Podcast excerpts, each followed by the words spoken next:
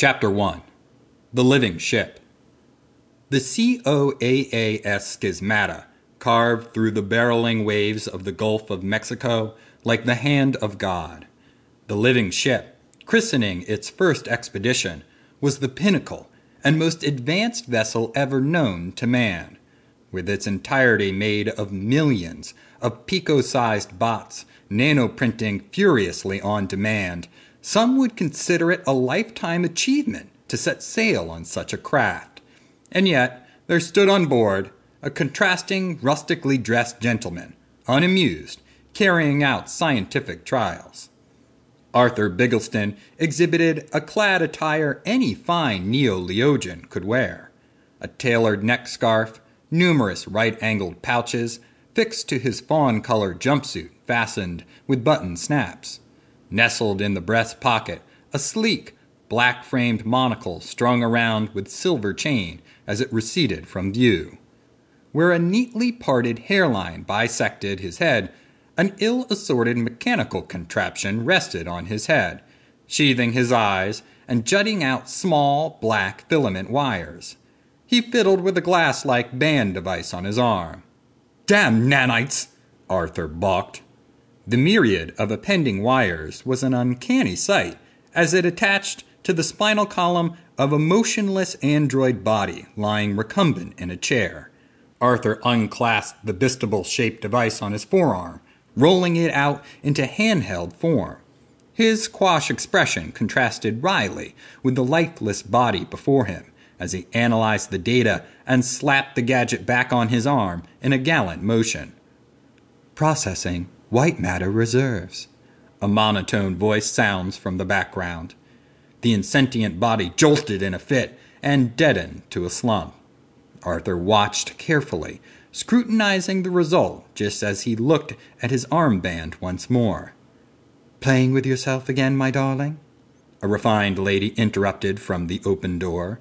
The voice startled Arthur, and he stumbled back, while the headset shifted just enough to glimpse the love of his life walk into his quarters. The doorway behind her formed back into a solid wall. Liz, you can't sneak up on me like that, he said, smiling, removing the apparatuses. Elizabeth couldn't help but smile as she watched Arthur. It was these moments where she could watch him in his element doing what he loved. She walked to him, embracing his hold. I'm sorry, my dear. I just can't help myself. Why must you play endlessly with these dolls? She said with a perky smile. What would you have me do, my dear? Build broken ships like your brother? No, dear. But it was nice that you had downloaded his blueprints to consider them. What of our journey? asked Arthur, as if removing the headset had pumped some much needed oxygen into his interest in the world around him. Captain says we are ahead of schedule. Actually, ahead of all the fleet. By how much? Three days. She smiled excitedly. Arthur smiled in accord, as he had been the head designing engineer of the COAAS schismata, her inner hull ever changing and adapting to the crew's needs. This allowed for maximum use of resources and had evidently paid off with speed.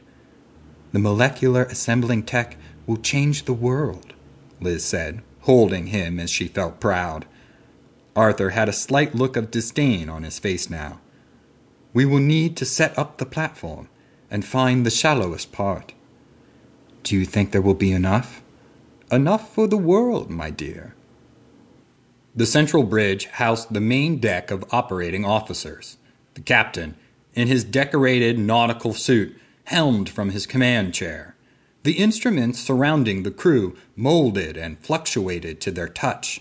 The nanite interface, ever changing and assembling, signaled an unusual band of island formations just ahead of their course. Sir, take a look at this, the navigating officer said. The captain walked over to see the sloped interface expand and change in height. Concentric broken bands of lowland islands protruded from the